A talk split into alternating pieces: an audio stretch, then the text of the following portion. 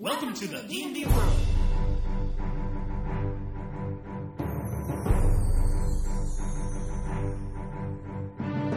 Olá, jogadores e DMs! Estamos aqui para o episódio 26 do podcast Rolando 20. Eu sou Daniel Anandi E eu sou o Davi Salles. e hoje nós vamos falar sobre criação de monstros, Davi. É a criação de monstros que foi aí a nossa nosso workshop, né, na, no RPG Com. A gente falou sobre criação de monstros e a gente achou a palestra legal, o workshop legal e a gente quer colocar aí para todas as pessoas agora, né? Todos os ouvintes do Rolando. É, aquelas pessoas que moram longe, aquelas pessoas que não puderam estar lá no RPG Com. Vamos tentar passar para eles mais ou menos a mesma coisa que a gente passou pro pessoal que esteve presente lá na nossa oficina.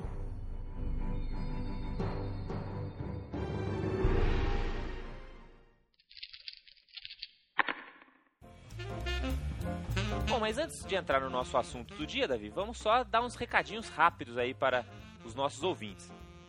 O primeiro recadinho eu queria só lembrar todo mundo da Pod Pesquisa.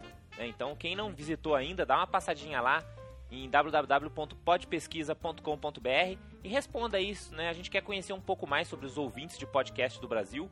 Né? Então, são perguntas realmente tipo de como que você escuta o, o podcast, né? se você escuta no- na, na página, se você escuta no iPod, se você usa iTunes, coisinhas assim, é coisa rápida. Então, dá uma passadinha lá, diz que escuta o Rolando 20. Enfim, responda aí as perguntas que a gente vai ter uma ideia melhor do nosso ouvinte. Eu Acho que hoje, né, acho que até influenciou a gente a fazer esse podcast aí, é o Adventure Tools que saiu. Que é o, o lançamento parceiro do Adventure Tools. É o parceiro do Character Builder. Ele faz o que o Character Builder faz pro players, mas ele faz pro mestre. Por enquanto só saiu o Monster Builder, né? Prometido pela Wizards que o próximo é o Encounter Builder. E o Monster Builder parece muito bom aí. Acho que vai sair um update hoje. Mas a gente. eu Acho que dá pra gente até explicar enquanto a gente vai fazendo o podcast.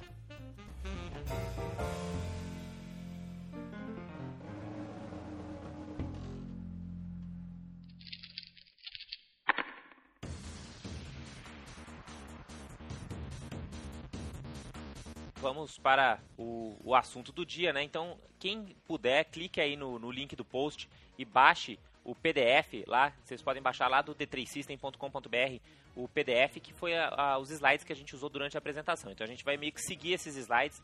Então, se vocês quiserem seguir esses slides junto com a gente, quem estiver na frente do computador, pode usar. Quem não tiver, enfim, vai escutando. Mas a, a ideia é que vocês vão criando um monstro à medida que a gente vai passando pelo podcast, né, Davi? É, você pode, né? Provavelmente as pessoas, eu acredito, ouvem mais no carro, viajando ou em momentos que não dá pra lá. A gente só vai saber isso depois de deles responderem a pod pesquisa. É. Mas se você estiver ouvindo no seu computador ou, ou tranquilo, então pega um uma folha de papel, uma caneta aí. Vai Com ser lápis possível ou que você papel. crie o seu monstro aí no final desse podcast. Você vai ter um monstro muito maneiro. E se você tiver um monstro muito maneiro, seja feito com lápis e papel, seja feito com Monster Builder ou como for, né, seguindo aí as nossas nossas dicas aí, é, longe da gente de ser especialista em qualquer coisa, né? A gente só tá realmente dando aí umas dicas, deixando a coisa de maneira organizada, mas se você fez um monstro legal, manda pra gente, manda aí pro Anand, rolando, arroba rolando20.com.br ou pro Davi, arroba rolando20.com.br e a gente publica aqui seu monstro no Rolando 20, né? Quem sabe outra pessoa não gosta do seu monstro. Então vamos passar a nossa agenda aí primeiro, pessoal, né?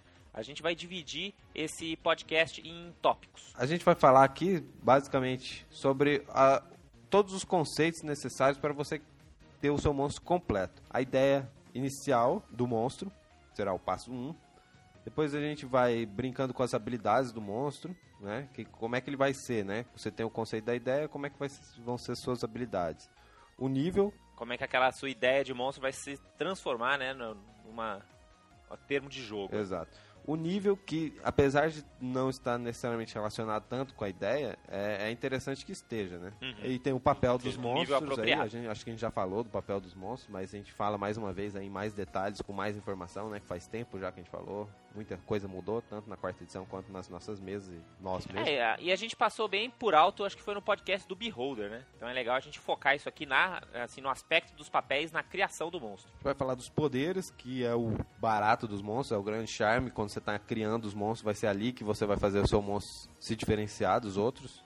Além, né, claro, do fluff. Para isso, com certeza, o Monster Builder vai te ajudar bastante, mas se não, pegue aí o seu livro dos monstros, né, que já tem até em português, e dê uma conferida aí com a gente nos, nos poderes dos vários tipos de monstros. E aí, de resto, a gente vai completar o que é necessário pro monstro. Coisas como dano, os detalhes, né? A percepção, esse tipo de coisa. Pra encaixar aí e você ter um monstro completo. Muito bem. Antes da gente então começar a criação do monstro, enquanto vocês já vão pensando aí como que vai ser o monstro que vocês vão criar, né, a gente lembra que o que, que é um monstro de D&D? Né? Quem, quem tá ouvindo esse podcast do lado da mãe fica, né, provavelmente já deve ter ouvido um comentário, ah, esse menino só escuta coisa de monstro, monstro, monstro. Mas na verdade, no D&D, qualquer oponente dos jogadores é um monstro. Né, é, é um nome, por isso que é o livro dos monstros, mas desse livro dos monstros tem lá elfos, halflings, humanos, né, coisa que não é exatamente um monstro. Então sempre que a gente estiver falando de monstro aqui nesse podcast, escute antagonistas dos personagens jogadores. O que, que, que é necessário para um monstro ser bacana no D&D, Davi? É, é mesmo quando a gente falou sobre encontros, né? Acho que tudo, acho que na aventura vai ser assim e, e os monstros vão se encaixar também ne- nessa, nessa necessidade, né? Ele precisa ter um contexto. Coisa sem contexto, na verdade, fica paia, né? Fica sem contexto, né? Fica sem contexto e tal. Daqueles filmes ruins, né? Coisa que acontece muito em filme ruim, história ruim. Não ter contexto faz o monstro ficar tosco. Ter uma O tática. que, que é ter contexto, né? É aquela coisa de, tipo, você encontrar demônios onde faz sentido ter demônios, você encontrar mortos-vivos onde faz sentido ter mortos-vivos, vo- você encontrar a- a- o oponente certo naquele momento certo da história, naquela localidade que os seus jogadores estão, né? Então, quem tiver aí pensando já no seu monstro, pense nos seus jogadores, né? Os DMs aí. Pense nos seus jogadores, onde é que eles estão? O que, que faz sentido eles encontrarem nesse lugar onde eles estão?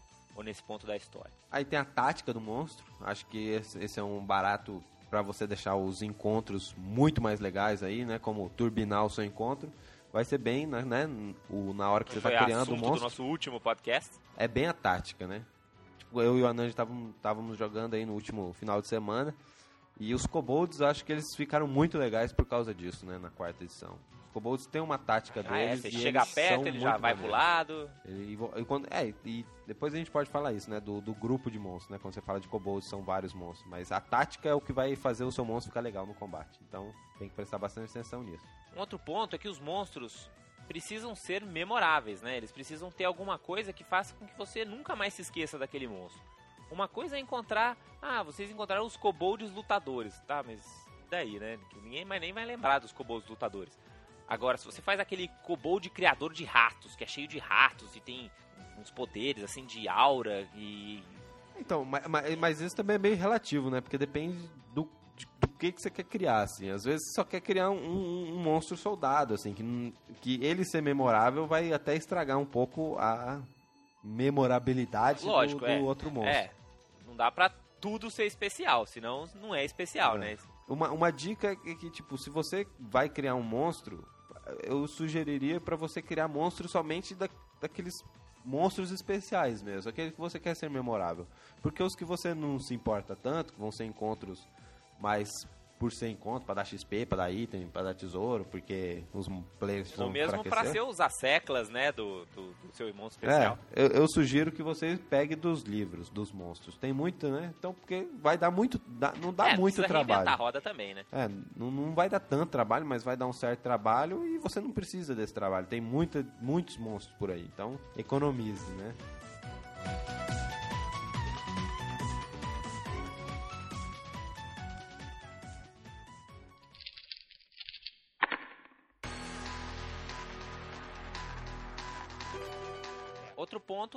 Monstro precisa ser significativo na história, é o que a gente falou, né? A questão do contexto. É, se também se for brigar por brigar assim o monstro, aí os players também não vão nem querer lutar, vão tentar desviar, sair fora do encontro. É, a gente até conversou isso e o último Nitrocast, também o Nitrocast 4, quem quiser dar uma ouvida lá, ficou bem bacana. Ele fala bastante disso, né, o tio Nitro, que, ah, se for um encontro que não, não é só um encontro aleatório na rua, tudo bem, se os jogadores adoram isso, manda bala e vai pra frente.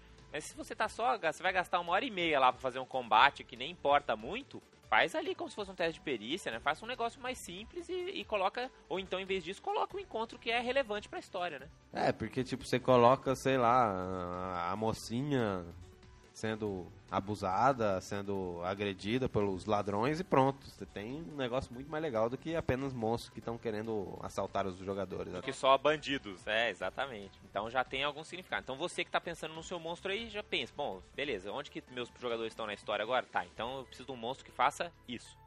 O que mais, Davi? Então, esse daí talvez seja algo especial na quarta edição, né? Os monstros, eles precisam ser des- desafios para os jogadores. Não podem ser nível de muito baixo nem nível muito alto. Porque senão não dá jogo, né? É, um desafio muito baixo não é desafio e, portanto, não dá XP. Um desafio muito alto também não é um monstro combativo, né? Provavelmente é um desafio de perícia, né? Ou, ou uma cena de fuga, alguma coisa desse tipo. Também não é uma luta com monstro. Então também você não precisa de estatística. Então se você está escrevendo né, as estatísticas de um monstro, tem que imaginar aquilo como tendo algo que você vai botar na luta contra os personagens. Né? Senão você está tendo trabalho demais à toa.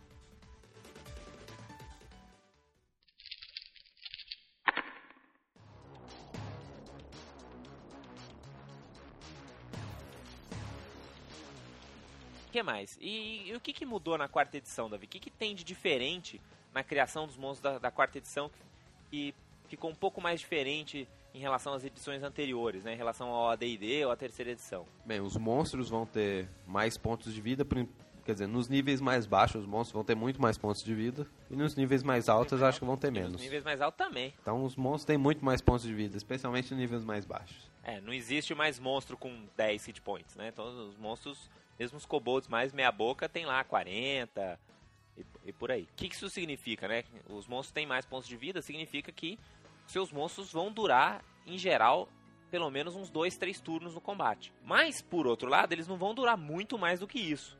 Tá? Então não adianta nada você também fazer um monstro que tem 46 habilidades, se ele vai usar 4 né, no combate. Então isso também te dá uma, uma ideia de complexidade pro seu monstro. Acho que, acho que é um bom padrão, assim, né? Se você tá fazendo um monstro básico, né? Que seria um monstro. É um, um lacaio ou mesmo um, um guerrilheiro mais simples assim.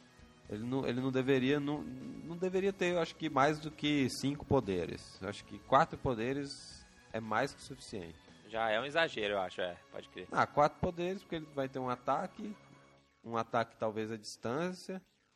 Aí ele vai ter um poderzinho. Eu colocaria vezes, um racial, ataque básico e um ataque especial, pra mim já tá bom. né? É, mas ele sempre tem um poderzinho, assim, tipo os kobolds, que consegue dar um shift com uma minor, um ajustar isso, isso, com uma e um menor. poderzinho racial, assim, ou temático, sim, perfeito, perfeito. Então, no máximo, uns 4, 5 poderes no máximo, no máximo. Se você tá colocando muito poder mais passivo, porque fica até complexo de você organizar isso aí. É, aquela coisa, se todos os seus monstros têm lá um poder que se recarrega, por exemplo, vai ficar inviável pra você como DM usar todos esses monstros de uma vez. né? Porque a ideia é que você não tenha tanto tanta administração, né, na, na sua vez do DM. Você já controla um monte de criaturas, você tem que ficar lembrando qual poder recarregou, né? N- Não, não se dê esse trabalho. O que mais que mudou, Davi? Bem, os monstros agora, eles lutam em grupo, assim como os personagens. Os seus papéis ficaram mais claros, também os dos monstros. E não e com, com o passar de cada um ter o seu papel, é necessário então que eles lutem em grupos e não mais solitariamente, né? Então, Exato, aqueles encontros que eram bem tradicionais no AD&D, né? Sei lá, você tá no meio da selva, encontra lá um Owlbear, né? Você encontra uma mantícora. Na quarta edição, o encontro com uma mantícora, simplesmente assim, a menos que você modifique aquele monstro que tá lá no Monster Manual, no livro dos monstros, não vai ser muito divertido, sabe? Você precisa ter um grupo de monstros para a coisa realmente ficar desafiadora. né? Então, de repente, você pode ter uma mantícora, mas tem umas armadilhas em volta, ou pode ser uma mantícora que é tem uns escravos goblins, né? Você tem que de alguma maneira misturar esses, esses monstros para eles terem um grupo com os diversos papéis também, né? E, e- fazer essas misturas de grupos, acho que é, que é a grande arte aí da, do DM da quarta edição. É, é exato, e, e conseguir fazer isso de forma coesa, assim, que não fica parecendo um circo de horrores, né? É, você tem que explicar por que, que aqueles monstros estão juntos, né? Você não pode simplesmente pegar os monstros aleatoriamente lá e juntar, sei lá, a menos que você tá numa mega dungeon old school. Mas Então, é, tem, tem que É, tomar um pouco de cuidado com isso. Eu acho que é, é aí tá que no teu você grupo tirando coisas do chapéu. é aí que é onde você mais vai utilizar aí a criação de monstros, né? Que é, é colocar um monstro para aquele grupo que você tipo não consegue encaixar outros outros, sei lá, uma mantícora, mas você não queria não eu acho que não vai fazer sentido ela escravizar, sei lá, um grupo de orcs ou ou comandar um grupo de, or de orcs ou goblins ou o que seja, porque, sei lá, não vai entrar na sua história. Então, aí é interessante você criar monstros e criar armadilhas também e tal. Mas, eu, eu, pelo menos eu, A, a maioria das vezes que eu crio monstros são monstros, sim, principalmente monstros básicos, né? É para encaixar nesses grupos que faltou ali um papel ou outro, que não teve suficiente nos livros.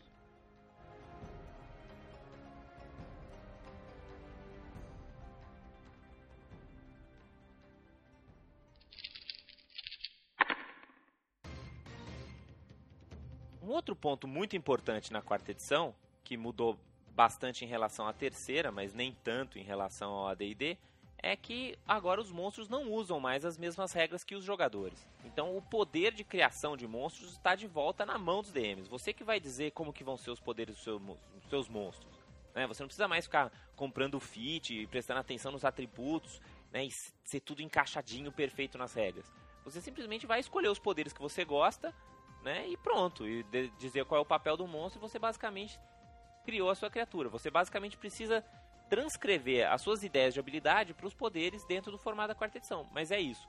Então, quando estiver criando a sua criatura, e você já tem que estar tá pensando nela agora, nesse momento, pense que né, você não precisa seguir as regras, seus poderes não precisam ser iguais aos que já existem, né, não tenha medo de criar a sua própria criatura. Mais alguma última mudança, Davi? Não, acho que é isso mesmo, né? O, o legal é que os monstros na quarta edição, ape, apesar deles não terem as mesmas regras dos, dos personagens, eles são compara, comparáveis, né? Mais do que no caso do AD&D. Você pode comparar atributos e coisas do tipo que é, faz sentido. Exato, né? Eles ainda têm perícias, eles ainda têm atributos, ele tem várias coisas que são parecidas com os personagens, você pode até comparar né? Porque no AD&D era totalmente diferente, né? A única coisa que eles tinham em comum era o, o AC. Dá para comparar, mas não tenha medo de criar o que você precisa.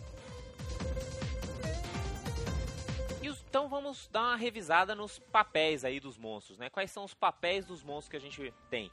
Vamos passar rapidinho aí que a gente já falou bastante sobre isso lá no podcast do, dos Beholders. Então a gente vai ter os artilharia, que são os que atacam de longe, obviamente. Os soldados, que são os defenders dos monstros. Os brutos. de frente. Os brutos são um montão de pontos de vida, eles batem com bastante dano, mas tem poucas baixas defesas e, e acertam com certa dificuldade. Tem os guerrilheiros, escarama, escaramuçadores, que é um nome difícil de dizer, mas saiu. Escaramuçadores era, foi o nome que eles usaram no Fortaleza do Esplendor das Sombras, mas agora o nome oficial é Guerrilheiros, que é o nome que a gente vai usar até o final do podcast os guerrilheiros que basicamente são os monstros o, o básico assim eles são equilibrados em vários sentidos. Geralmente eles lutam corpo a é, corpo a, a ideia dos guerrilheiros é, é, é, mobilidade né? Eles sempre conseguem se mover com algum tipo de facilidade no, no mapa. Aí tem os espreitadores são geralmente eles conseguem se esconder bem são criaturas que desaparecem aparecem seja porque são fantasmas que conseguem atravessar paredes seja porque ficam invisíveis Coisas do tipo. São os ladinos dos monstros. Exato, é. Eu acho que, eu acho que tem um gnomo lá que fica invisível, ele é um espreitador, e assim vai. Por último, nós temos os controladores, que eles são parecidos com os artilharias, a única diferença é que eles têm esse papel mais como o do mago, né? Que é de mandar penalidades nos jogadores, ajudar um pouco é, seus companheiros. A artilharia geralmente está atacando um, um personagem de cada vez, fazendo bastante dano os controladores vão atacar vários personagens de uma vez, de repente nem fazendo tanto dano assim. Mas de repente também deixando, né? Derrubando, enfraquecendo. É, é nos monstros lento. que eu vi, assim, eu acho que a maior característica dele é realmente atrapalhar os personagens, né? Então, aqueles, é, aqueles realmente que vão de, dar status, né? Lento, enfraquecido, provavelmente uhum. vão ser os controladores. Bom, além desses tipos, né, desses papéis, a gente tem alguns modificadores, né, que não são papéis per se, mas vão mudar o jeito que aquele monstro atua dentro do combate. Quais são esses, esses modificadores? Primeiro, a gente tem os monstros Elite. Os monstros Elite, basicamente, eles são monstros que valem por dois. Né? Eles têm o dobro de pontos de vida e, tipicamente, eles fazem, por exemplo, dois ataques na vez dele, ou ele tem alguma maneira de fazer um contra-ataque quando alguém bate nele. Dá um, um, exemplo de Elite que vem à sua cabeça aí, Davi. O Underboss é, Goblin. É, por exemplo, um, o chefe dos Goblins, ele provavelmente vai ser um Elite. Né? Você pode imaginar que qualquer grupo de monstros, se você quiser que algum deles seja o chefinho, né, seja um pouco mais forte, um clássico que vários nossos ouvintes já devem ter encontrado é o, o Dentes de Ferro, né? Que até o Tio Nito comentou no último podcast. Que é um Goblin que é uma variação desse Goblin Underboss, que não sei como deve ter sido traduzido aí no Manual dos Monstros mas que ele também é um elite. O inter... Aí, né, falando sobre esse padrão aí de botar no, no máximo 4, 5 poderes para um monstro básico, acho que adicionando dois para um monstro elite, né, dois poderes, acho que tá de bom tamanho também. No máximo um 6 Um elite, é, que eu, eu acho 4 para um monstro normal já é um absurdo. Eu acho que é 2, 3, né? Não, eu tô aí. falando aqui no Eu máximo, de- assim. Acho que 2, 2 3 no é, é, máximo, bom. sim. Eu acho que 3 é um É valor o normal. bom. Isso. É, um elite ele tem que ter pelo menos algum poder que seja um contra-ataque ou um ataque que vale por dois, assim. Né, que ele faz alguma coisa extra, assim. Porque ele tem que valer por dois monstros, né? Pense, pense dessa maneira. A gente tem um outro modificador que é o solo. Né? O bicho solo, apesar de ter esse nome, não fique imaginando que ele vai ser o único monstro que você vai encontrar. Nem todo bicho solo vem sozinho. A grande ideia do bicho solo é que ele vale por 5. Né? Então os HPs deles, né, os pontos de vida deles são bem maiores, são multiplicados por 4, eu acho. né? A gente vai chegar lá. E são muito mais fortes. E aí, eles, você tem que pensar, ao contrário do Elite, que você tem que pensar que vale por 2, você tem que pensar que ele tem que valer por um grupo inteiro de monstros. né? Então ele tem que ter inúmeras maneiras de contra-ataque, ele tem que ter várias maneiras de você atacar todos os personagens de uma vez. Né? Você tem que pensar como que ele vai interagir com o mapa. Ele é o encontro. Né? Esse é o monstro que dá mais trabalho de fazer. É, é, exatamente. Os monstros solo não dá pra você simplesmente criar um monstro solo sem ter na sua cabeça ou escrito melhor ainda se possível o mapa. É, o que, que vai ter nesse mapa, né? O monstro solo provavelmente ele vai utilizar bastante desses recursos. Que, sei lá, se tem espinhos. Qual que é o monstro solo abismos. icônico que você imagina? Ah, monstro solo a gente sempre imagina dragões, né? Dragões são os monstros solo mais comuns. Mas qualquer último boss assim da campanha, né? Você pensa como sendo uma criatura solo. Qualquer monstro gigante que você vai ter que se livrar com o grupo inteiro de uma vez é um bicho solo, né? Outro tipo de modificador que a gente tem é ah, os monstros líderes. Né? Qualquer monstro que fizer algum tipo de cura ou der algum tipo de bonificação ou bônus aí para os aliados do monstro, ele vai ser um líder. Para que, que serve esse modificador? Para lembrar o DM que esse monstro tem esse tipo de poder. Né? Para você não deixar o DM esquecer, por exemplo, que aquele monstro dá bônus para os outros ou esse tipo de coisa. né? Ele não vai necessariamente modificar aquele monstro, é só É tipo realmente. um asterisco. um- é, um carimbo lá dizendo: ó, presta atenção nesse monstro aqui, que ele ou cura ou dá bônus para os aliados. E por fim a gente tem o, o mais poqueta dos monstros, né, David? Sim, os minions, os lacaios. Que são monstros com um ponto de vida e geralmente eles vão ter no máximo um golpe. Um, dois no máximo, né? Golpe. Geralmente ele tem um golpe e um efeito especial. É, você é, um efeitozinho, É, lá, geral- uma aura, talvez, um... Isso, isso, isso. Um ataque e um efeito especial é o que um lacaio precisa. Geralmente os danos são fixos, né? E, eles valem aí bem menos XP. Você precisa de 4, 5 lacaios para valer o XP de uma criatura.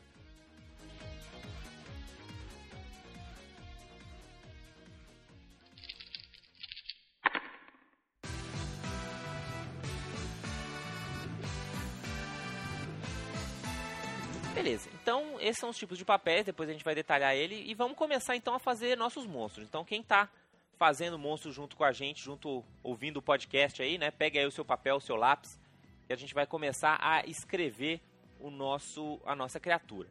Então qual que é o primeiro passo, Davi? Por onde que a gente começa a fazer o nosso monstro? A gente começa chumpeando ideias aí de outros lugares, ou se você for um cara muito criativo, criando, né, tendo suas próprias ideias. Ou seja, o primeiro passo é ter a ideia do seu monstro, você pensar na sua criatura, né? O que, que, que, que é a sua criatura? É uma gosma morfa? É um gigante de algum jeito? Um artefato que, que ataca os oponentes? Né? O que, que, né? que, que é a sua criatura? É você pensar. E como o Davi falou, né? Ou você copia aí de algum lugar, né? Você quer fazer os soldados Ridley do Changeman, ou você quer copiar o Chupacabras, você quer fazer a cópia de algum monstro que você viu em algum outro cenário que você curtiu, né? De repente tem um monstro lá do, sei lá, do Castelo Falkenstein que fala, meu, tem que ter esse monstro no meu D&D. Ou você viu um alienígena do Jornada nas Estrelas que fala, meu, esse monstro é a cara de Dungeons and Dragons. Né? Então, pode ser que você tá se inspirando aí nesses lugares. Ou você cria do nada. Qual foi o monstro mais bacana que você já criou, assim, Davi, que você acha? Ah, eu, eu gostei muito daquele Warforged, que foi o meu primeiro monstro solo. Mas eu gosto mesmo de criar armadilhas, né? Porque eu acho que a armadilha veio bem pouco nos livros e elas são muito bacanas, então eu crio mais armadilha. Mas monstros, eu acho que aquele Warforged ficou bem bacana, assim, com vários poderes de fogo, que dá em rara, que dá não sei o que. Eu achei que ele dá pra dar uma, uma tática bem bacana no encontro. Então, agora que você tem essa ideia, né? O que, que você precisa fazer? Você precisa escrever, né? Nem que seja bulletzinhos aí, né? Tipo, bolinha isso, bolinha aquilo. O que, que são essas características gerais da sua criatura, né? Então, imagina que você tivesse que escrever em cinco palavras o que, que é a sua criatura. Quais seriam as cinco palavras que descreveria o seu Warforged, por exemplo, Davi? Bem, ele é grande, ele solta fogo. Bem, obviamente ele é feito de metal, então Bom, não precisa ser cinco coisas. Você pensa aí nas características gerais da sua criatura. Qua- Quais são outras características além dessas que o Davi comentou? Você pode dizer se seu bicho voa, se seu bicho tem, sei lá, gás de caranguejo, se tem um olhar sinistro, se tem presas imensas, se tem um cheiro insuportável, né, que nem dos trogloditas, se ele tem, eh, sei lá, um chifre que nem de um rinoceronte, se ele tem, se ele levita, o que mais? se ele tem telepatia, se ele tem saliva venenosa, se ele anda numa poça de, de líquido viscoso, se ele tem tentáculos. se ele anda com vários potes de tempero que joga nos jogadores, pimenta no olho deles, eles ficam cego ou dazed, o que seja. É, aí o Davi já tá se avançando um pouco, mas a ideia é você pensar, não em termos de jogo, né? Você pensar em termos gerais, assim, né? Quando você bate o olho na, na criatura, o que, que você vê? Que, que, quais são as características gerais? E aí, cada um desses bullets vai virar uma habilidade, né? Você vai transformar cada uma dessas características em uma habilidade. Por exemplo, como é que você transforma a habilidade ser feita de metal da- da- do seu Warforged? O que, que trans- se transformou né, essa, essa habilidade? Bem, agora no momento eu não vou lembrar nada, mas eu poderia fazer um, Não, mas pode inventar de posso novo. fazer um poder que ele ganha alguns pontos de vida temporário. Eu acho que o Warforged já tem esse poder, né? Os Resilience de Warforged, alguma coisa assim. Warforged Resolve, eu acho. E, mas, é, então, poderia ser um bônus que dá um pontos de vida temporário. Outra coisa que poderia ter virado essa, essa defesa, né, essa coisa de ser feita de metal do Warforged, podia ser simplesmente ter uma CA grande. Né? Não precisa necessariamente virar uma Pode. habilidade, né? Então, por exemplo, se o bicho. Você pensou num bicho que tem asas, de repente ele pode voar como deslocamento. Né? Se ele tinha tentáculos, eles podem agarrar e prender os oponentes. Se ele tinha ácido, ele pode jogar ácido na pessoa, enfim. Alguma coisa desse tipo, o que mais? A mordida com saliva venenosa pode deixar com ongoing, com alguma doença específica. É, pode dar doenças de todo tipo, pode arremessar as criaturas em algum lugar ou puxar as criaturas de algum jeito. Enfim, para cada uma dessas características que você deu então pro seu monstro, pense como que aquilo vai virar uma habilidade de um monstro de D&D, né? Depois a gente vai colocar as estatísticas específicas.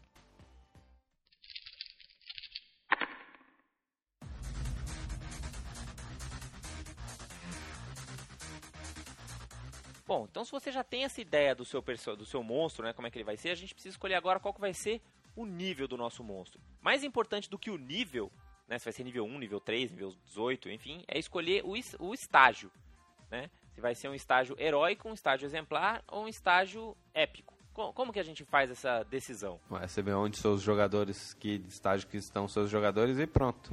Coloca no mesmo. Ah, é? Sempre? Qualquer monstro sempre encaixa naquele estágio? Não, você precisa ser coerente. Não tente colocar monstros dos reinos distantes de gigantes com poderes telecinéticos como minions de nível 1. Não vai ficar legal. É. Ou seja, o grande ponto aqui é você realmente manter uma coerência, né? No nível 1 a gente tá pensando em... Por exemplo, humanoides funciona para qualquer nível, né? Você pode ter desde um draw nível 1, ao draw, Nível 30. Um draw de nível 30, de nível 15, de- vai funcionar para qualquer nível. Agora, se tá falando de um gigante do fogo, não dá pra você falar de um gigante do fogo de nível 2, Não. a menos que seja um bebê gigante. É. Bebê gigante ia ser interessante. né? A mesma coisa pro nível épico, assim, né?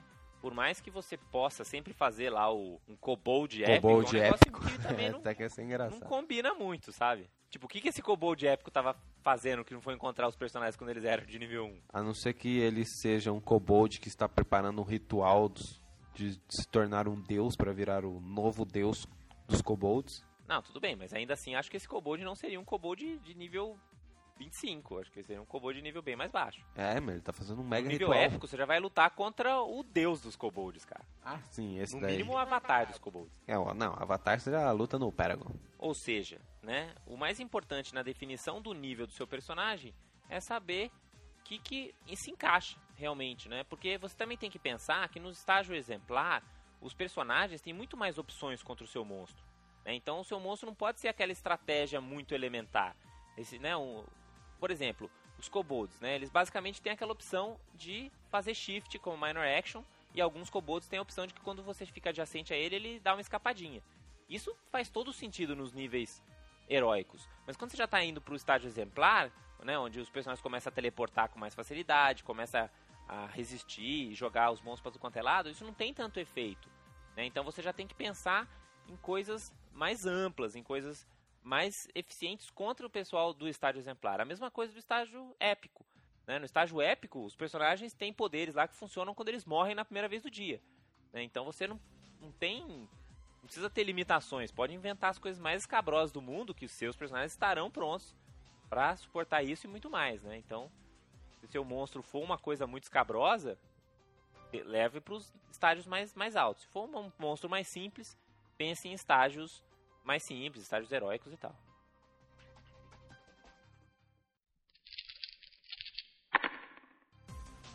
Agora que a gente já sabe o estágio, o nível, né, mais ou menos, do monstro, que vocês escolherem aí, né, pro, pro monstro de vocês, agora a gente precisa pensar no, no papel que esse monstro vai ter. Ele vai ser um, uma artilharia, um soldado, um guerrilheiro, um controlador, você- é só... E, co- isso e aí como, é, como é- e como é que a gente pensar. sabe, Davi? Ah, Mas como é que a gente sabe? Então vamos. Por exemplo, imagina que eu fiz Mantícora que tem uma língua gigante que lambe os personagens e deixa eles paralisados.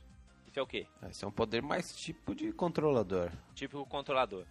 E se eu fiz um Warforged que usa um lança-chamas? Aí acredito que seja um, guerrilheiro ou soldado ou mesmo artilharia, depende aí como que funciona esse lança-chamas. Certo, se ele fica de curto alcance, ele tem mais cara de ser aí ou um soldado ou um, um guerrilheiro, né? Se ele atira lá de longe, assim, já é uma coisa mais de artilharia, né? Tá, e um, o espreitador? Cita um espreitador pra gente, então. Ah, os fantasmas geralmente são espreitadores, aparece assim das paredes, dá um ataque e desaparece novamente. E se eu fizesse um Drow bárbaro das tribos perdidas de Zendrix? E aí? Bárbaro? Bárbaro ele ia ser um guerrilheiro. Ah, já seria um bruto, né, Davi? Ah, não sei. Ele é Draw, se ele fosse, sei lá, um, um ogro, bárbaro, aí eu ia chamar ele de Ah, bar bárbaro é bruto, cara. Bárbaro são os caras muito brutos, não, tem etiqueta, não sabe comer sem com talheres. Muito bruto. A gente define então o, o papel. O papel ele vai dar quase todas as estatísticas que a gente precisa para o nosso monstro. Uma vez que a gente escolheu o papel, a gente vai saber quantos hit points que ele tem, né, quantos pontos de vida ele tem, quais são as defesas dele, quais são os atributos. Como é que a gente faz então para definir os atributos do nosso monstro? Vamos dizer então que os nossos ouvintes já escolheram qual é o papel do monstro deles. né? Então, eles já, dentre as várias opções, eles já definiram qual vai ser o papel. Como é que então vamos fazer os atributos desse monstro? Como é que a gente faz os atributos, Davi? Uma, uma boa média seria 13 mais metade do nível. Para os Para atributos, todos os atributos? para os atributos que você quer dar um pouquinho mais de. Ah, que, você- que- faz sentido, né? O monstro se ele for aquele, sei lá, o bruto, o ogro, o bárbaro, aí você, pô, dá mais força, dá mais constituição. Geralmente, você, os atributos, né? esse- você pode ir mudando ali. O atributo principal, que seria aquele que ele usa para fazer os ataques, seja a força do ogro bruto ou a inteligência ou a sabedoria de um, de um, sei lá, um monstro com poderes telecinéticos, psionicos, ou coisa do tipo Ou um clérigo ou maligno? um clérigo. Nisso, nesses, nesses atributos principais que eles usam para atacar, acho um bônus de mais 3 em relação aos outros atributos é uma boa equilibrada ali, dá, faz sentido. E penalidade? Você pode botar penalidade nos atributos? Não, vai ficar tudo com 13 mais metade do nível, vai ficar tudo muito alto. Ah, é, bo- é, se você acha interessante também, tirar ali, é porque em termos estatísticos do jogo não, não vai mudar tanto. O que você não pode fazer é, tipo, colocar duas, né, o, dois atributos de uma mesma defesa muito baixos, porque aí você vai, vai, vai, não vai fazer muito sentido ele ter aquela defesa alta. Claro que não tem problema, porque agora monstro é monstro, personagem é personagem, você faz o que você quiser. Ou seja, você está bem livre com seus atributos, certo? Você pode, se você quiser tudo inventar da sua cabeça, não tem problema. Mas para quem quer ter uma regra geral, pense nisso, né? Então imagina que a gente esteja fazendo um monstro de nível 8. Então quais que vão ser os atributos médios? 13 mais metade do nível, 13 mais 4, 17. Então imagina que ele vai ter mais ou menos 17 em todos os atributos. Só que lógico, nem todo monstro faz sentido ter 17 em todos os atributos. Você pode botar lá um 20 num atributo que você acha que ele tem que ser o melhor, né? Sei lá, se é um monstro gigante constituição, se é um mega líder undead das tropas, você põe em carisma, né? E se você achar que não faz sentido ele ter força, você dá, dá 10 de força para ele, dá 8 de força, não tem menor problema você diminuir os atributos e colocar isso. Certo? Exato. Muito bem. Então o nosso monstro já tem aí papel, já tem os seus atributos definidos.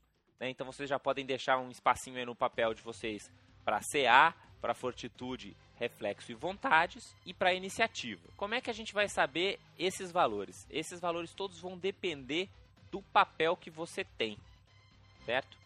Então vamos fazer o seguinte, vamos falar então de cada um dos papéis e preencher é, esses valores, né? Primeiro vamos falar assim, pontos de vida, aí dependendo do papel a gente diz quanto que o, o monstro vai ter e por aí vai.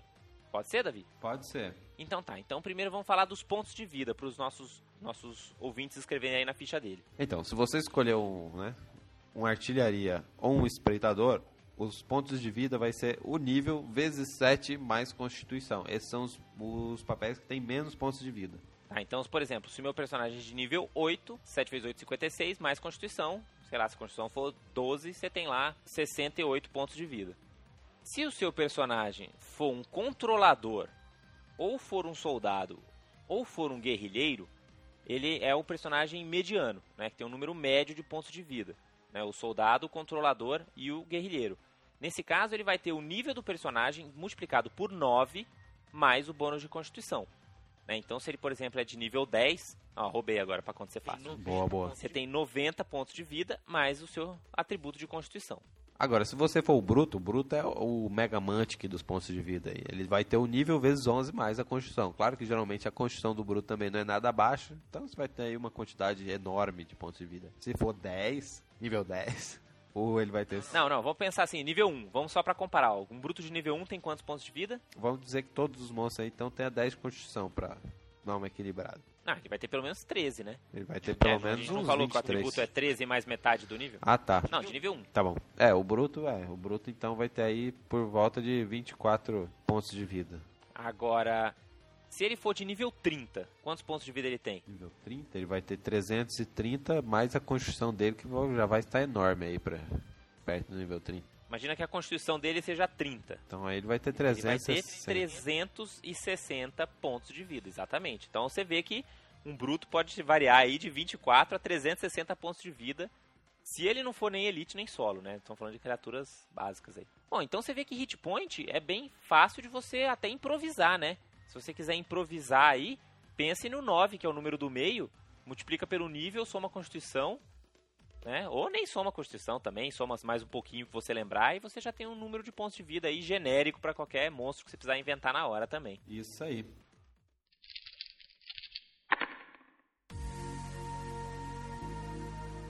É, as defesas vão ser. Vou falar aí de- do soldado, do controlador e do guerrilheiro, que geralmente é, vão ser todos parecidos aí. Todos eles vão ter defesa 12, ma- né, o nível mais 12. Então, Certo. Então, pro guerrilheiro, o soldado e o controlador, todos eles vão ter as defesas igual ao o nível do monstro mais 12.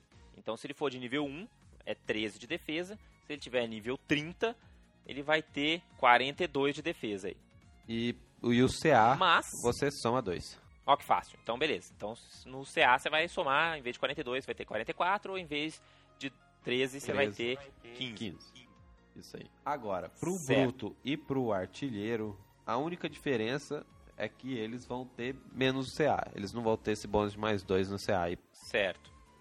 E o espreitador? O espreitador é igual aos outros, né? O espreitador também entra no mesmo esquema do guerrilheiro e soldado. Ou seja, a, a única exceção é os artilharia, né? Que os artilharias, eles são mais frágeis mesmo de combate corpo a corpo, por isso que eles têm uma CA um pouco mais baixo. E os brutos, porque os brutos são meio ruins de defesas, então eles também não têm esse bônus. Agora, você não vai deixar todas essas defesas iguaizinhas. Dependendo dos atributos, você pode dar uma modificadinha nessas defesas, tipo subir em dois alguma defesa ou descer em dois alguma defesa, né? É legal você dar uma defesa ponto fraco para os seus monstros ou mesmo ponto forte. Às vezes você quer fazer, ah, esse meu bruto aqui ele tem muito mais fortitude do que CA, por exemplo. Né? Ou esse meu mago aqui, eu vou somar dois aqui na, na força de vontade dele, porque ele é um mago que não vai ser facilmente dominado. Né? Você sempre pode fazer isso daí.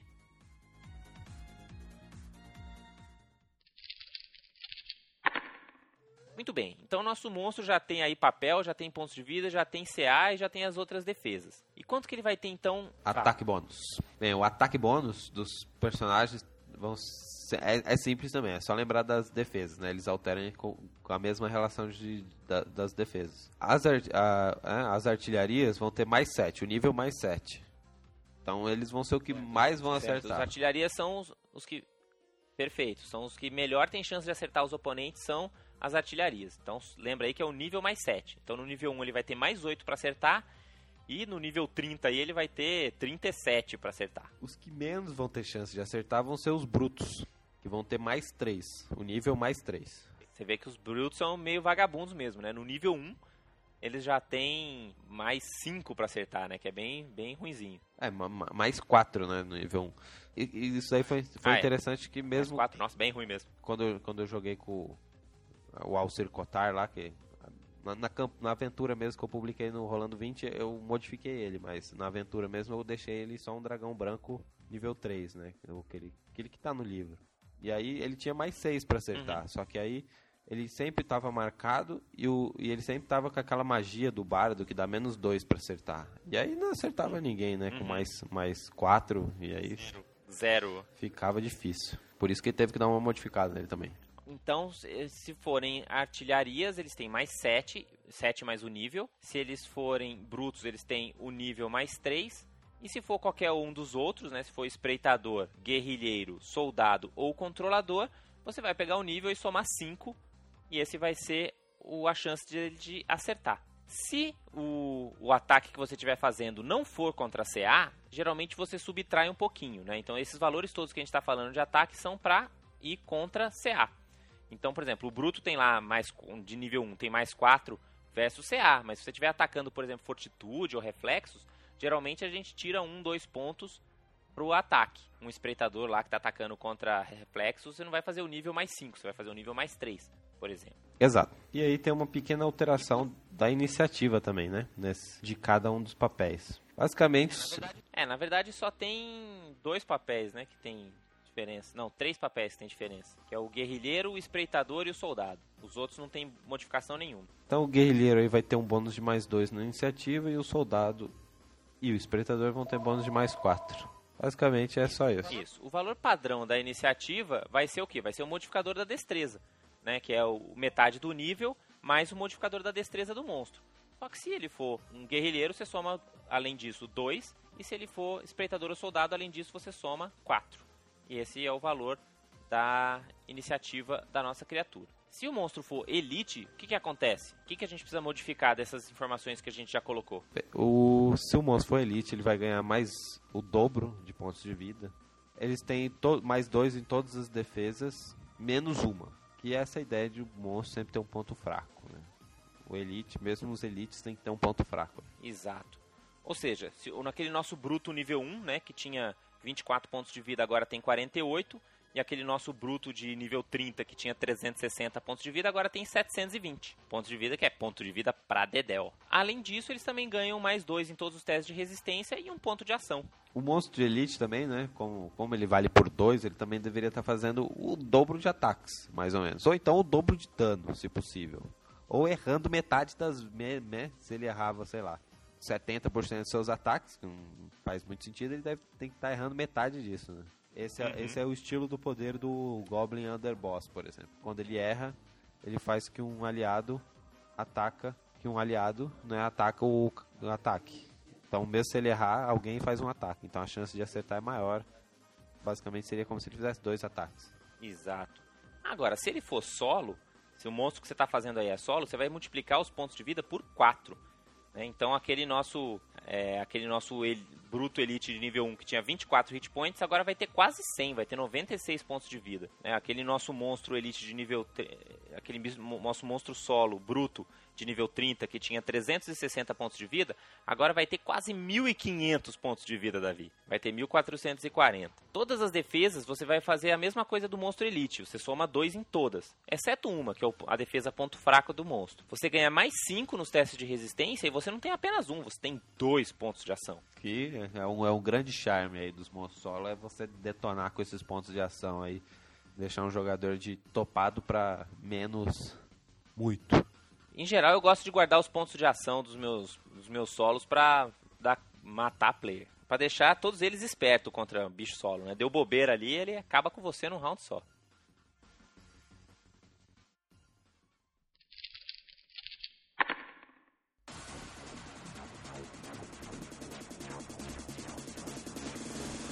Então, é, a gente já comentou, né? Você já está com uma ficha semi-pronta aí do seu monstro, né? Você já tem os pontos de vida, você já tem as defesas, você já sabe qual que vai ser o valor de ataque.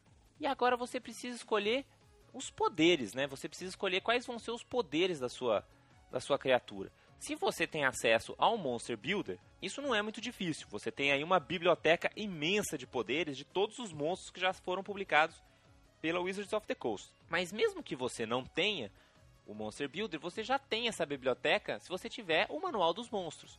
Né? Qualquer monstro que está aí, você pode utilizar para te dar uma ideia de poder.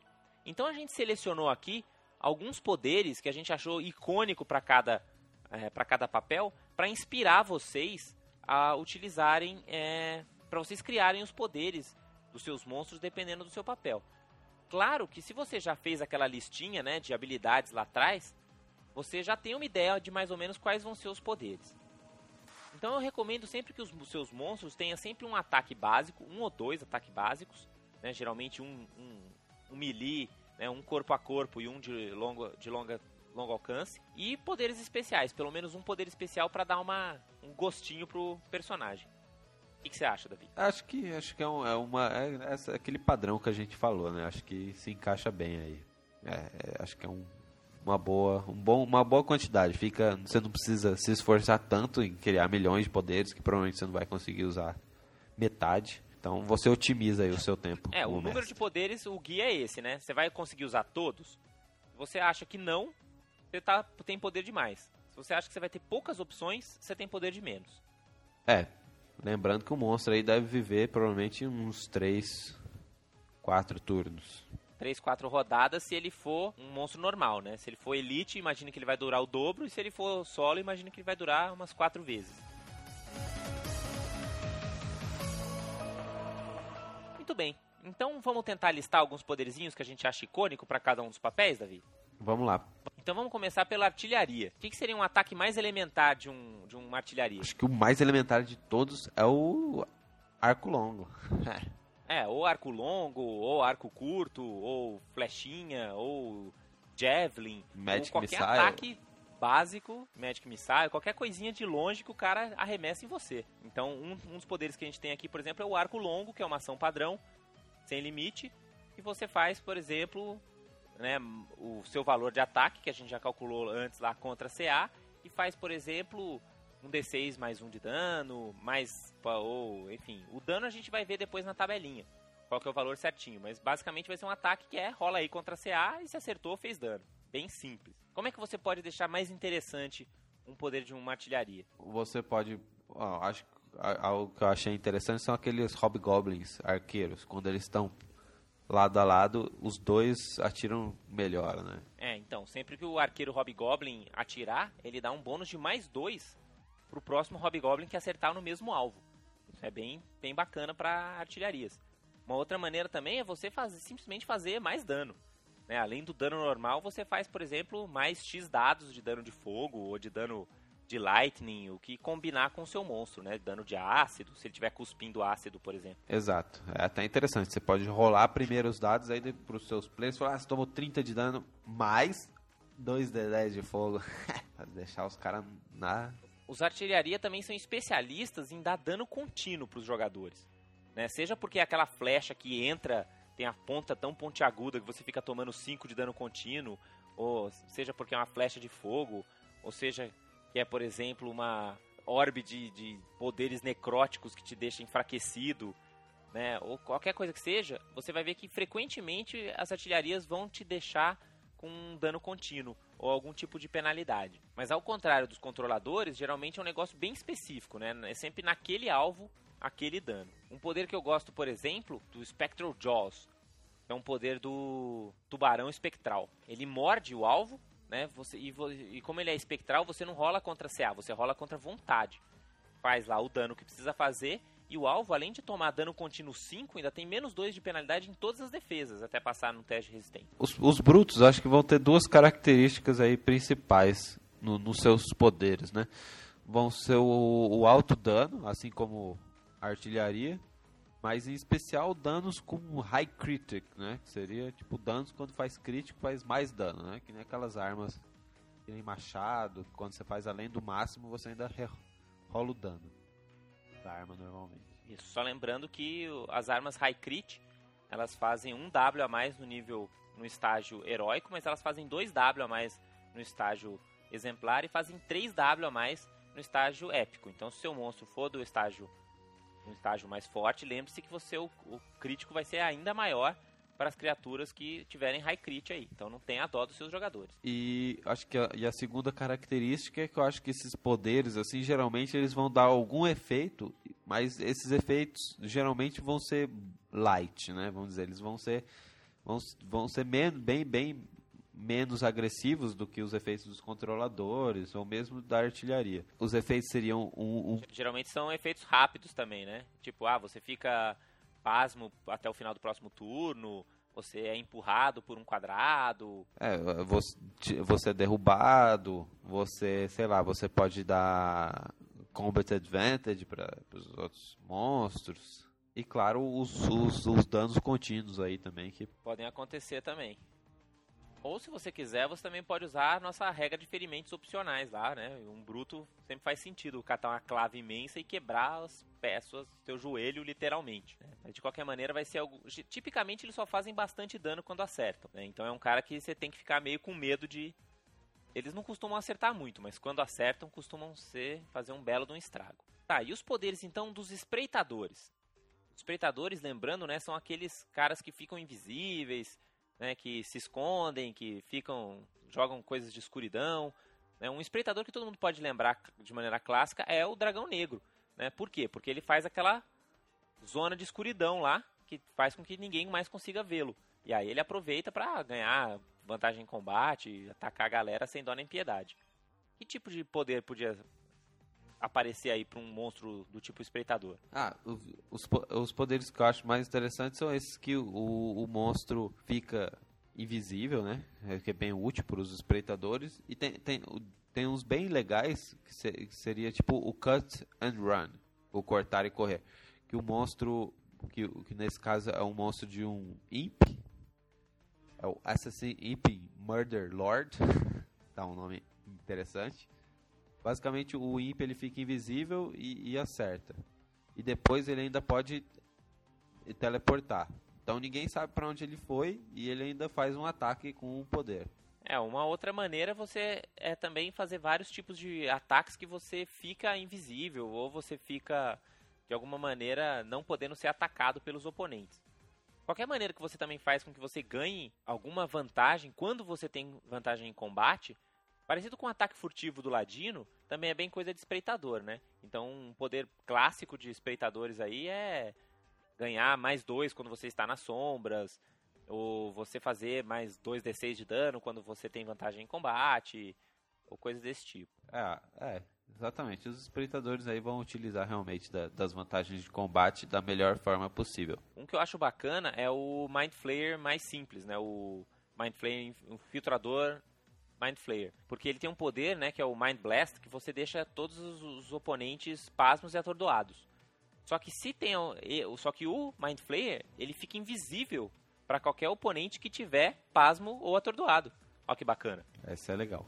Então, se você bateu naquele, naquele Ranger que tá lá com esse poder e ele fica é, pasmo, por exemplo, na ação dele ele não vai poder atirar no Mind Flayer, porque ele vai estar tá invisível para todos os fins. E os guerrilheiros? Qual que é o barato dos poderes dos guerrilheiros? Os guerrilheiros, como você falou, vão ter bônus de mobilidade, né? Eles vão ter geralmente os seus ataques ou, ou, poderes, né? Que não necessariamente são poderes de ataque, vão fazer com que ele tenha mobilidade dentro do combate. Ele pode dar alguns, alguns ajustes, ele pode andar e atacar, ou ajustar e atacar, ou atacar e ajustar. Geralmente vão ser esse tipo de poderes. É, por exemplo, um, uma coisa clássica de guerrilheiro são os próprios kobolds, como a gente já comentou, né? De você poder, por exemplo, se ajustar com uma ação menor.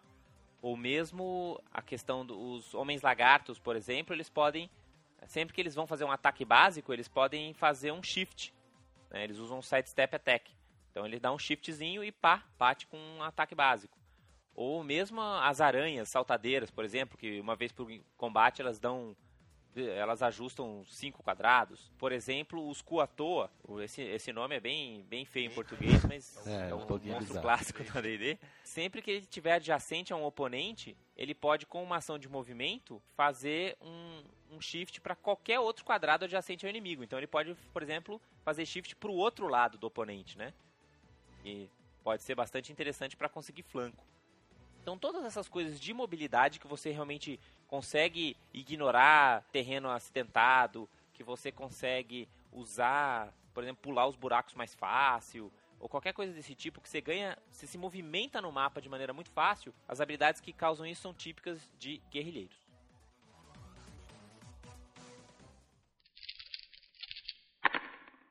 Os soldados vão ter poderes típicos de defensores. Eles vão ter poderes, por exemplo, que marcam os jogadores, os personagens dos jogadores, eles vão ter poderes que dão bônus de defesa para os aliados que estão próximos ou até mesmo para eles mesmos. Mas geralmente vai ficar entre um e outro. Além disso, os soldados podem ter poderes que façam coisas que ajudem na defesa do grupo dos monstros, né? Então, por exemplo, você pode ter um, um outro Kuato aqui que eu acho bacana, que é o Harponir. Ele pode fazer um ataque que você derruba a arma do, do oponente. Olha que bacana. Né? Sempre que você errou um, o defensor dessa raça, ele vai simplesmente derrubar a sua arma no chão.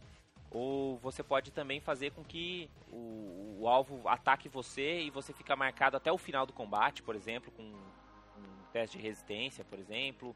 Né? Ou você pode dar um shift, de, de, de, um ajuste de maneira com que você proteja melhor a, a, as outras criaturas. Pense num soldado com habilidades que vai fazer com que ele defenda melhor as outras unidades de alguma maneira.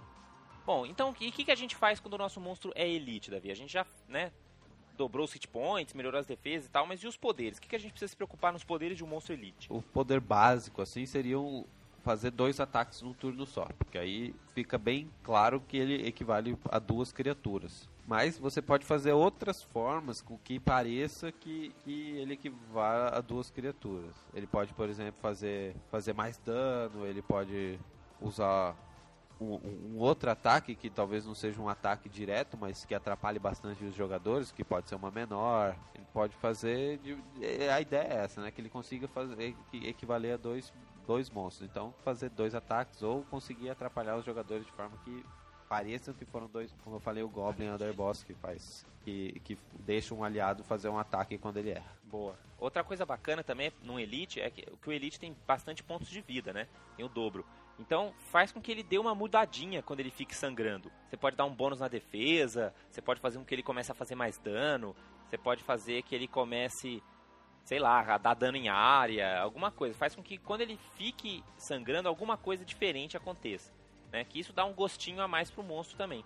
Né? Não parece que é só aquele monstro que é um posto de HP. Um posto de pontos de vida. Uma outra maneira também que você tiver na dúvida de o que fazer para dar uma turbinadinha no seu Elite, dá um retomar o fôlego para ele. Faz com que ele gaste um Healing Surge e recupere aí os pontos de vida, igual se ele tivesse feito um retomar fôlego dos jogadores. E o solo, Davi? O solo é o mais complexo, né? É, os solos são os, os, o mais difícil aí de você fazer, porque ele vai ter que equivaler a cinco monstros. Ah, então. É, cinco monstros.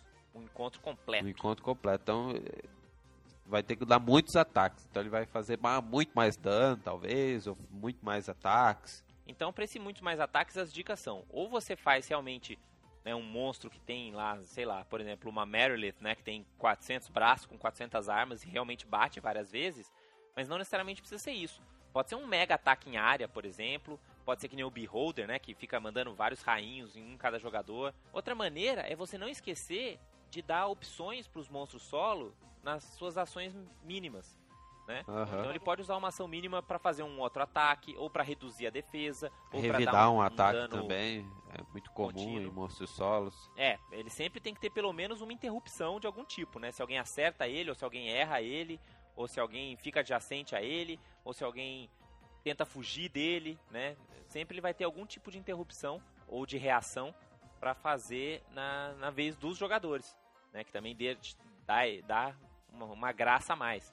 E assim como Elite, tente também fazer com que o, o bicho solo aconteça alguma coisa, eh, mude alguma coisa quando ele estiver sangrando, porque ele vai ter muitos pontos de vida. Então, se os jogadores simplesmente bate, bate, bate, bate, bate não acontece nada, né? Não é tão legal. Faz com que quando ele estiver sangrando, o mapa mude de algum jeito, né? Alguma coisa aconteça no, no encontro. É, o monstro solo é, deveria ter poderes, principalmente que auxiliam aí com, com o resto do encontro, né? Se você colocou várias armadilhas, o monstro solo deve ter a possibilidade de conseguir manipular o- as miniaturas dos personagens de modo que eles caiam nessas armadilhas e assim isso é.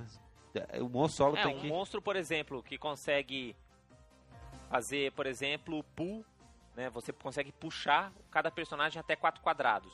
E é uma sala cheia de armadilha de alçapão, já deu a maior graça, já que você puxa os personagens pros alçapões. E se o seu personagem for líder, Davi? Se ele for líder, você só tem que arrumar um jeito de dar bônus para os outros personagens, né? E o líder é interessante que é, é, é legal você falar para os outros, né, para os jogadores, que aquele personagem, né, você não fala, ele é um líder porque fica muito metagame, mas você dá indicações de que ele está liderando aquele grupo de monstros. Exatamente, gritando comandos, né? Dando ordens, realmente, sei lá, uma bandeirinha, de algum jeito ele manda na bagaça.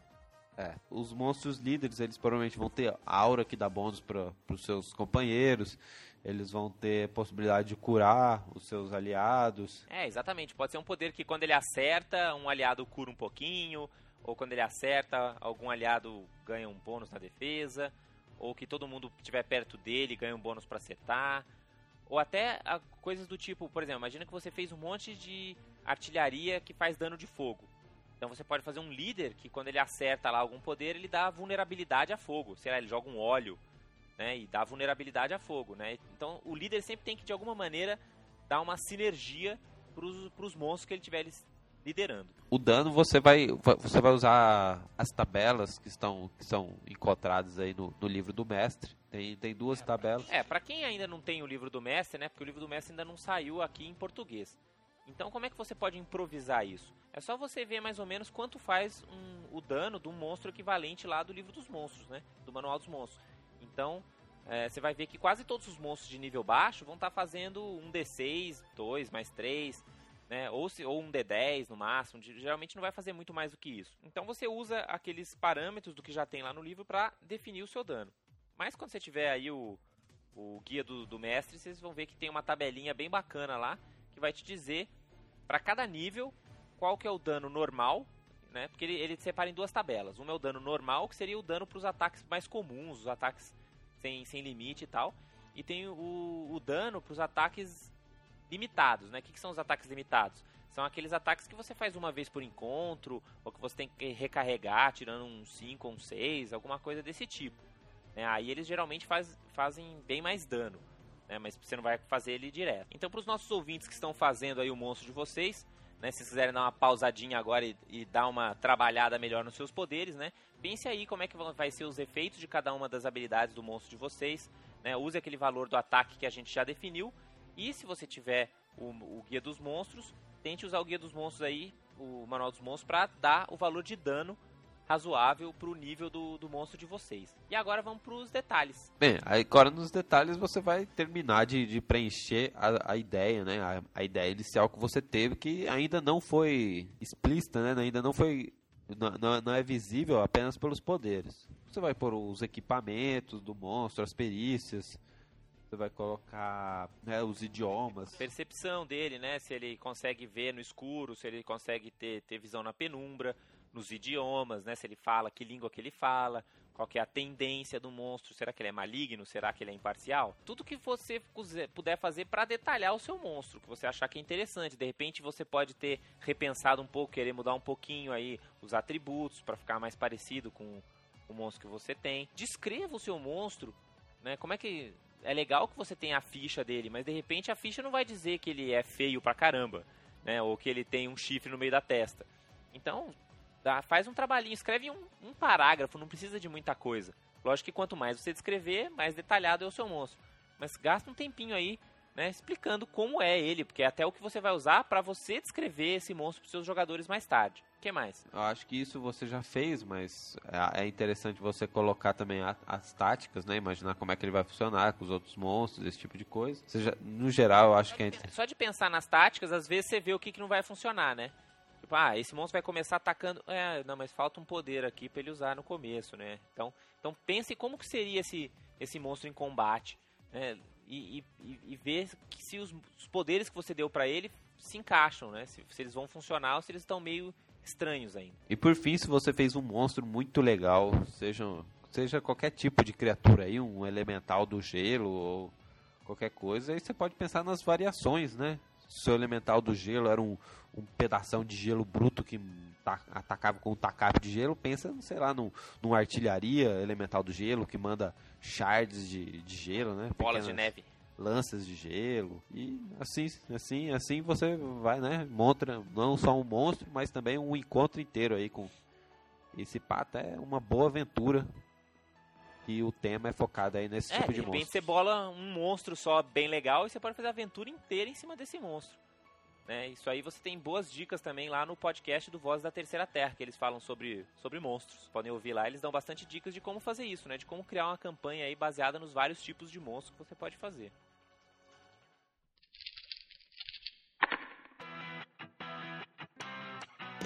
E se você fez um monstro bacana ouvindo esse podcast, a gente adoraria ouvir e conhecer o seu monstro. Então manda ele pra gente. Manda ele aí pra anand.rolando20.com.br Ou pra mim, davi.rolando20.com.br E aí a gente publica ele aqui no Rolando 20, né? Ou se você quiser mandar também um, uma mensagem de voz, né? Você pode mandar aí, grava aí, manda MP3 pra gente. E a gente conta aqui como foi a sua experiência de criar o seu monstro. E espero que vocês ah, né, com as ferramentas novas aí, com as vários, vários livros que já saíram com os inúmeros monstros que a gente já tem, consigam criar cada vez monstros mais legais. Né? Lá na nossa oficina que a gente fez no, na RPG Com, a gente recebeu duas fichas de monstro, que inclusive eu estou devendo de colocar aqui online até hoje. Né? O CF fez o Goblin Cozinheiro, ficou super engraçado, super divertido, um monstro que deve ser bacana de lutar contra. Teve uma outra pessoa que eu não lembro o nome, desculpe, mas fez a coisa. Né? Simplesmente fez lá um, uma, uma gosma qualquer lá, de que uma coisa, uma gosma cheia de bolhas, que ataca os nossos aventureiros, que também é bem o tipo de coisa típica de encontrar na dungeon, né, Davi? É. Sim, sim. Lesmas gigantes, que tem até em Dragonlance, um grande romance, cheio de lesmas gigantes. Então, espero que vocês consigam aproveitar alguma coisa, né? Que quem não esteve lá na nossa oficina consiga criar os seus monstrinhos aí um pouco melhor. Não sei se, vai, se ajudou, se ajudou ou não. Comente né, no, nosso, no nosso site, lá no post do, do, do episódio. Deixa aí seus comentários, suas dicas também, né? Se a gente esqueceu de dar alguma dica que você sabe, escreva lá para os outros ouvintes aproveitarem. E é isso aí. Isso aí, pessoal. Até mais e rola em 20. Rola em 20. Dungeons and Dragons. Dragon, Dragon.